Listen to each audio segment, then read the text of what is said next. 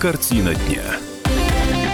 155 жителей региона э, под наблюдением медиков. 5000 жителей Владимирской области проверяют на коронавирус. Заразившихся ноль. И поэтому добрый вечер, уважаемые владимирцы. Это «Картина дня». Меня зовут Илья Архипов. А, действительно, по состоянию, правда, данные на утро, не выявлено ни одного случая заражения коронавирусом. 155 человек а, под наблюдением. Симптомов у них нет. Все результаты уже готовы. Они показали отрицательные а, итоги. Департамент здравоохранения в ежедневном режиме отслеживает, достаточно ли в наших больницах противовирусных препаратов для детей и взрослых. Ждем открытия второго пункта обсервации то есть вот теперь жители будут не, не где-то там в а, инфекционных больницах э, находиться, да, а в, или в, в инфекционных отделениях, а в Заклязьминском. Ну, а в случае с Александровским районом, то в э, Струнинской э, больнице, тем более это с иголочки, как вы знаете, это уже, собственно, вот это вот первое открытие вчера произошло. Пункт в санатории Заклязьминский будет вторым. С сегодняшнего дня таки заработала горячая линия Департамента здраво здравоохранения по коронавирусу, новая, в общем, уже линия. 8 800 707 42 52 2 8 800 707 42 52. А, есть любопытные новости относительно а, вот этого самого карантина, потому что как минимум два человека, и я говорю сейчас о владимирцах или скажем, жителях о, области не очень известных, потому что об, об известных, наверное, отдельно. Два муромлянина, которые прилетели из-за границы, буквально бегают от медиков. Подробности у моей коллеги Полины Немчиновой. Полина, приветствую тебя в эфире. Далеко ли убежали? Добрый вечер, Илья. Неизвестно, насколько далеко. Известно, что э, два горожанина летали э, как туристы за границу, как раз в страны, где э, многие болеют уже коронавирусом. Один из них, например, был в Америке, а возвращаясь на родину, делал пересадку в Париже. Так вот, по возвращению горожан предупредили, что они должны осесть на карантин на две недели дома и предупредили об ответственности. Но, вернувшись домой, горожане просто не пустили к себе в квартире медиков, когда те пришли, чтобы взять положенный анализ. А за время карантина его нужно брать дважды. И неизвестно, соблюдают ли они карантинный режим или гуляют по городу в свое удовольствие, там ходят на работу, занимаются своими делами. Пока их еще не разыскивали усиленно, но уже сейчас говорят, что, в принципе, может грозить э, административная ответственность. Правда, штрафы там небольшие, от 100 до 500 рублей. Но если выяснится, что эти люди были больны, были переносчиками коронавируса и смогли заразить других, например, коллег на работе, то им может грозить даже уголовная ответственность максимальное наказание там до пяти лет лишения свободы. Насколько я понимаю, есть две, э, две оговорки. Да, во-первых, нужно будет доказать, что действительно они своими действиями или своим бездействием, точнее, да, своим э, легким раздолбайством э, нанесли серьезный урон, а во-вторых, что до них вообще кто-то дошел. Да, совершенно верно. То есть, если не будет установлена причинно-следственная связь между заболевшим человеком и несоблюдением карантина конкретного этого муромлянина ни о какой ответственности речь не идет. Спасибо большое, Полина Немчинова, с подробностями из Мурома от э, главного врача больницы номер 3 города Марины э, Котровой. Это вот самые свежие данные из этого города. Во вообще, что касается нашего региона, еще раз напомню, 5000 человек будут проверять на коронавирус. А, люди пересекали границу нашей страны с 1 по 17 марта на поездах и на автомобилях. Причем неважно, насколько ты там, из какой ты страны, через какую путешествовал, да, то есть, а, и не дай бог ты себя плохо почувствуешь, будешь экстренно госпитализирован. А, ведомство, которое называется Роспотребнадзор, уверяет, что тест систем, они сейчас есть в нашем регионе, хватит на всех, так что ничего, ничего вроде бы страшного. На самом деле, действительно, ничего страшного. Бизнес-сообщество в Белом доме, где вчера провели заседание оперативного штаба по предупреждению распространения коронавирусной э, инфекции. Э, бизнесменов э, попросили ответственно относиться к ситуации с коронавирусом. Все дело в, той самой а, панике, которая, которой заразился наш народ. В общем, это, наверное, страшнее корона, коронавируса, а потому что действительно многие запасаются продуктами первой необходимости и по какой-то малоизвестной причине туалетной бумагой. Ну, делают это, конечно, не, не все, и вот мы сейчас тоже такую свою редакционную инспекцию э, по магазинам, э, сетевым магазинам э, тоже проводим. Вчера, напомню, по гипермаркетам проехался губернатор Владимирской области Владимир Сипягин, который не нашел, не заметил серьезного дефицита Э, каких-то важных э, продуктов и вещей первой э, необходимости, но тем не менее мониторинг так, такой и относительно продуктов, и относительно еще как, каких-то там хостоваров, и относительно лекарств и медицинских изделий тоже будет продолжен. Эта работа поручена департаменту предпринимательства а, Белого дома Тимуру Рамазанову, его руководителю. Лера Рудометова, моя коллега, прошу прощения, про Пронина, а, надеюсь, она на меня не обидится, уже тоже свою инспекцию завершила, и вот ее первые данные. Валерия, добрый вечер. Добрый вечер, Илья. Э, что-то все-таки исчезло с полок? Да, с полок исчезла гречка, с полок исчезли макароны, э, с полок исчез, э, исчезла мука, сахар, соль. Люди скупают вообще все, что можно, продукты первой необходимости, но на самом деле зря зря скупают. Департамент предпринимательства говорит, что этого делать не нужно. Так просто подскочут а, цены. А, вчера, 17 марта, вышло распоряжение Департамента развития предпринимательства. А, оно касается именно торговых точек, да, торговых сетей и а, предприятий общественного питания, проще говоря, кафе, ресторанов. А, владельцы торговых сетей и общепита должны запастись одноразовыми масками, антисептиками и антибактериальным мылом для персонала. А закупить, кстати, они должны это на свои деньги. А, но если вы заходите в магазин за продуктами и видите, что а, продавец без масок и антисептиков, то требовать ничего с, ничего с него не нужно, потому что в этом распоряжении есть только рекомендации – то есть рекомендовать, да, по возможности надеть маску и пользоваться антисептиком. А, в регионе карантина у нас нет, а, случаев коронавируса не зарегистрировано, а, поэтому штрафовать за то, что продавец, например, сидит в магазине без маски, департамент предпринимательства не будет. Но есть задача муниципалитета. Муниципальные власти должны будут приходить в магазины, как в крупные, так и маленькие по, по Владимирской области, и мониторить ситуацию, а, рекомендовать то, что сказано в распоряжении, да, все-таки а, запастись масками и проверять, например, в первом а, кафе рекомендации соблюдены все, во втором не хватает таких-то продуктов того-то, того-то, а в третьем, например, вообще нет ничего, то есть вообще ничего не соблюдается. И эти данные муниципалитет должен отправлять ежедневно в Департамент развития предпринимательства, а там уже департамент будет решать, э, как дальше, что делать с этой ситуацией. Лер, а вот антимонопольная служба каким-то образом у нас следит или будет следить за э, завышениями э, цен, потому что все-таки на, на ряд продуктов, на ряд товаров действительно законодательные ограничения действуют, что не, нельзя разом поднять цену в 5-10 раз. Да, за повышение, а, э, за повышением цен а, на продукты будет следить ФАС. А также есть горячая линия, которую, кстати, открыл департамент предпринимательства. А, если вы видите, что на полках магазинов не хватает товаров первой необходимости или цены повышены там на гречку, на рис, на манку и другие, и другие продукты, то нужно сообщить по телефону 53 16 03 и естественно, код города 4922. Валерия, спасибо тебе большое. Валерия Пронина, моя коллега по комсомолке. Кстати, о всех горячих линиях. Ну, во-первых, вот это самая э, телефонная линия о повышении э, или о завышении э, цен на продукты питания, на продукты первой необходимости. 53 16 03, 53 16 03.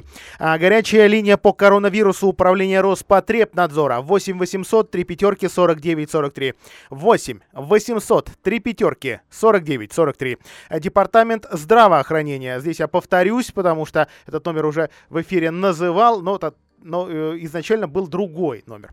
8 800 707 42 52. 8 800 707 42 52. Наконец-то департамент отделил этот а, номер горячей линии от того, по которому а, жители региона, пациенты за, записываются на прием к врачу. А, ну и напомню, что, опять же, с вечера вчерашнего дня а, заработала, а, заработал единый номер экстренных служб 112. То есть он, он и так до этого работал, и до, а, работал довольно давно, и а, по нему можно дозвониться с полумертвого и а, отключенного от, от а, GSM связи связи мобильного телефона, вот теперь этот номер и а, операторы, диспетчеры тоже принимают вопросы, сообщения по коронавирусу на этот короткий номер 112. Все номера на сайте kp.ru, собственно, можно их там спокойно найти, переписать Э, секрета в них большого, да вообще никакого секрета нет. Но на фоне массовой истерии вокруг коронавируса вся культурная жизнь во Владимирской области замирает, э, не работает практически э, никакое культурное учреждение, их очень мало осталось. А, даже библиотеки сегодня объявили, что, пожалуйста, абоненты, наши, так сказать, друзья и клиенты, у кого уже есть читательский билет, всем роздан электронный доступ в электронные библиотеки, бесплатный, и, пожалуйста, заходите туда. Кинотеатры пока еще не готовы показывать, э, простите, пока еще готовы, готовы, готовы показывать новинки мирового синематографа, но и здесь есть изменения. Рускино приостановила продажу билетов на фильмы через интернет. Теперь билеты можно купить только в кассах, причем э, только на ближайшие сеансы. В Киномаксе а пока купить билеты онлайн возможно. А, из-за коронавируса отменена часть мероприятий в областной администрации в конце этой недели. Губернатор Владимир Сипягин не примет участие в открытии образовательного центра Юрия Башмета. А, ну и еще одна э, около э, сопливая новость. Владимирцев просят оплачивать проезд в общественном транспорте безналом. Руководство Владимир Пассажир Транса таким образом обращается к жителям региона с просьбой попридержать э, купюры. И здесь как бы э, есть два параллельных процесса. Это внедрение, собственно, системы безналичной оплаты, ну и вот это вот дополнительная дезинфекция в профилактических целях, связанная с той самой заразой, чье имя-то уже и поминать не особо хочется. Реклама на радио «Комсомольская правда», а после о том, как московский мусор действительно сделали незаконным в нашем регионе. Итак, маски сброшены еще и с мусора. И действительно, новость-то уж очень громкая. Московского мусора на территории Владимирской области официально быть не должно. Областной суд отклонил иск двух крупных мусорных компаний «Эколайн» и «Экоресурс», они московские, к Департаменту природопользования и охраны окружающей среды Белого дома. То есть это такая экологическая структура областная, чиновничья. А эта самая структура, э, ну, читай губернатор, а, а запретили ввоз столичного мусора на территорию Александровского района. Да? А, то есть на самом деле мы же помним, некоторые заявления Владимира Сипягина. Не то, чтобы на них во, во время а, в той выборной кампании сер- серьезно обращали внимание, ну, согласитесь, не очень-то мы серьезно рассматривали этого кандидата. А вот э, заявления-то звучали, и похоже, что их наконец-то удается осуществить эти обещания. А, мусорный вопрос поднимали очень громко жители Александровского района. Они там две или три, три недели буквально блокировали заезд московских мусоровозов на Александровскую свалку, которую должны были, но не закрыли в 2017 году, а сейчас вроде как она снова законная. Во всяком случае, прокуратура э, заявила, что не будет те самые старые решения судов исполнять. Хотя в целом к свалке вопросов огромное, множество именно у прокуроров.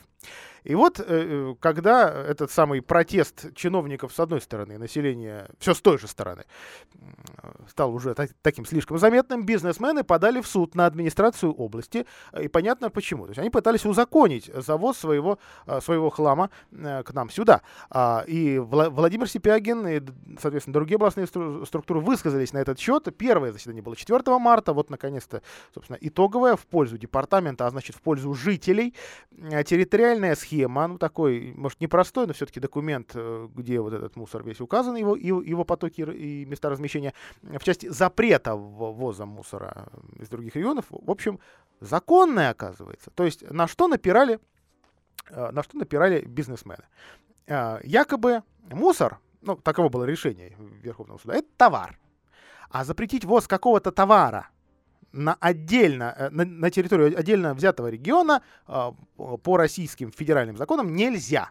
Соответственно, распоряжение губернатора или решение Департамента природопользования в данном случае противоречит федеральным законам, а значит ничтожно. Но, но нет, а настояли в нашем областном суде. Ну, сложно представить, куда дальше пойдет и в какую сторону это разбирательство, может быть, там на какой-нибудь федеральный уровень или еще какой-то. А, но на самом деле давайте сейчас э, перенесемся мысленно в, в этот самый зал суда, потому что есть у нас оттуда несколько Э, пускай и коротких, но все-таки э, любопытных аудиозаписей. Вот Сергей Рыбаков, активист Александровский, как раз об этом доводе юристов и других представителей московских мусоровозящих компаний говорит открыто. Отходы, то есть это товар, который потерял свои свойства, который везут на захоронение, и они присваивают ему статус товара. Я считаю, что это просто э, коллизия такая. В первую очередь бы мы хотели просто сослаться на Конституцию, на 42-ю статью, да, что каждый имеет право дышать э, свежим воздухом и пить чистую воду. Мы многого не хотим. Мы собрали видео, информацию, как автомобили пересекают границу Московской области и заезжают на полигон Москова. Это огромные автомобили с прицепами по 30, 40, 50, 60 автомобилей только в светлое время суток. Вообще-то договориться регионам между собой, что один может завозить мусор в другой, реально. Э, и для этого нужны соглашения э, и э, межрегиональные соглашения. И действительно, журналисты, экологические активисты пытались найти соглашение любого рода между Э, мэрии Москвы администрации Владимирской области. И находили такие документы. В частности, Москва несколько лет подряд выделяет деньги э, для приграничных районов э, Владимирской области. Где-то подсыпают дороги асфальтовой крошкой, где-то закупают спецтехнику вроде машин скорой помощи, где-то ремонтируют учреждения социальной сферы. И, и причина, почему это делается, в документах не указана. Ну, кто-то настаивает, что это на самом деле сделано из-за того, что очень большая нагрузка на социальные учреждения учреждения в летнее время. Московские дачники и подмосковные дачники, да, хотя это Подмосковье другой регион в данном случае. А, это на самом деле даже не сотни тысяч, а якобы миллионы на три района. А, там Александровский, Петушинский, а, Киржачский. Это очень много и действительно не выдерживают учреждения соцсферы с нищим-то бюджетом. И поэтому Москва таким образом якобы помогает. И мусор вроде как ни при чем. И, соответственно, и такого мусорного соглашения нет. Официально настаивали в Белом доме, и поэтому мусор незаконен, говорила Екатерина Петрова. А это сотрудник Департамента природопользования и защиты окружающей среды. Как раз соглашениями определяется тот фактор, после которого допускается поступление отходов. Это согласие субъекта на принятие поскольку это влечет ну, и экономические последствия, и социальные, и говорит, что можем мы просто там миллионы тонн отходов возить территории Российской Федерации как хотим, к сожалению, это неправильно, к сожалению, для истцов. А если соглашения нет, то, то они прописаны ли случайно в законах э, иное, э, э, то иное действие заинтересованных сторон. Тимур Руднев, это как раз э, в данном случае представитель мусоровозящей компании, мусоровозящего московского бизнеса, настаивал, что а в таком случае это решение есть, и оно в пользу бизнеса. В случае отсутствия заключенного межсубъектного соглашения вопрос о приеме отходов или об отказе а, в их приеме, в том числе и из других субъектов, а, относится к прерогативе оператора полигона. Ну, похоже, похоже, что это, эту норму закона просто выдумали московские э, юристы. Э, ну, дежурства у полигона в Машково, самой большой свалки во Владимирской области, продолжаются, продолжают следить, а не едут ли сюда московские мусоровозы. Естественно, э, этот контроль можно назвать не очень четким. Дело в том, что, ну, понятно, что спокойно компании там, своих подрядчиков, субподрядчиков могли перерегистрировать, перевесить номера э, и, в общем, если 33-й регион висит у тебя на номере, кто же тебя проверит, московский мусор или нет? Надо пакеты вскрывать. Что, в общем, ну, прямо скажем, тоже э, давно практикуется. Э, ну, к сожалению, вынуждены прокурорские работники, э, экоактивисты, обычные жители, ковыряться в мусоре, чтобы доказать. А вот, пожалуйста, чек из магазина московского. Значит, и мусор, и мусор, э, собственно, московский. Во вообще, удивительное дело, на самом деле, сегодня произошло. А, дело в том, что наши уже депутаты, их помощники доказали, что а, на самом деле э, даже какого-то э, тайного соглашения, не, не то что соглашения, госконтрактов якобы, которые якобы важнее решения губернатора нашего, а, госконтракты между мэрией, то есть департаментом жилищно коммунального хозяйства Москвы и бизнесом на ввоз московского мусора через московские фирмы в Владимирской области, их нет. А, то есть э, депутат э, ЗАГС Собрания Максим Шевченко, его помощник Кирилл Алексеев получили документы а, о том, что этот департамент ЖКХ московский не заключал госконтрактов ни на какие 8 или 9 тонн, э, ни на какие 10 лет. Эти документы в телеграм-канале, собственно, Кирилла Алексеева, также известного как Николенко, выложили. Я готов часть, собственно, прочитать. Вообще документ не очень длинный. Государственные контракты на оказание услуг по обращению с отходами, условиями которых предусмотрен ВОЗ из города Москвы на территорию Владимирской области отходов производства и потребления департаментом не заключались. Заказчиком услуг по обращению с твердыми бытовыми отходами и крупногабаритным мусором в Москве является Мосэкопром. По имеющейся у департамента информации Мосэкопром государственные контракты на оказание услуг по обращению с отходами, то есть с ввозом на территорию Владимирской области отходов, также не заключались. Подпись зам руководителя э, этого департамента господин Полевой. В общем, э, еще прислали несколько ссылочек о том, чтобы ознакомиться с содержанием этих государственных э, контрактов и, в общем, что является действительно доказательством того, что ну, вообще странно. То есть в одних московских документах этот московский мусор есть на 10 лет, а в этом официальном документе нет. В общем, что ж там с мусором на самом деле? Да бог его знает. Кажется, победили, но почему-то очень осторожно говорю. Кажется. А после рекламы о том, что дорог, которые отремонтируют во Владимирской области, станет... Извините, во Владимире в этом году станет больше. А, пресс-служба Западного военного округа назвала причину взрыва боеприпасов воинской части в Арсаках Александровского района. 5 марта в результате нарушения требований безопасности при обращении со взрывчатыми веществами получил травму руки. Военнослужащий одной из воинских частей, дислоцированный во Владимирской области. Пострадавший доставлен в военное лечебное учреждение, где ему оказана вся необходимая медицинская помощь. Угрозы жизни военнослужащего нет. Конец цитаты. Напомню, что ранее районные власти через местную газету сообщили о том, что пострадавших двое. Двое солдат, которые так неудачно э, перегружали э, или разбирали боеприпасы на территории расформированной воинской части. В общем, такая, как выяснилось, либо не совсем точная, либо не совсем э, официальная информация, тем не менее исходившая от органов власти.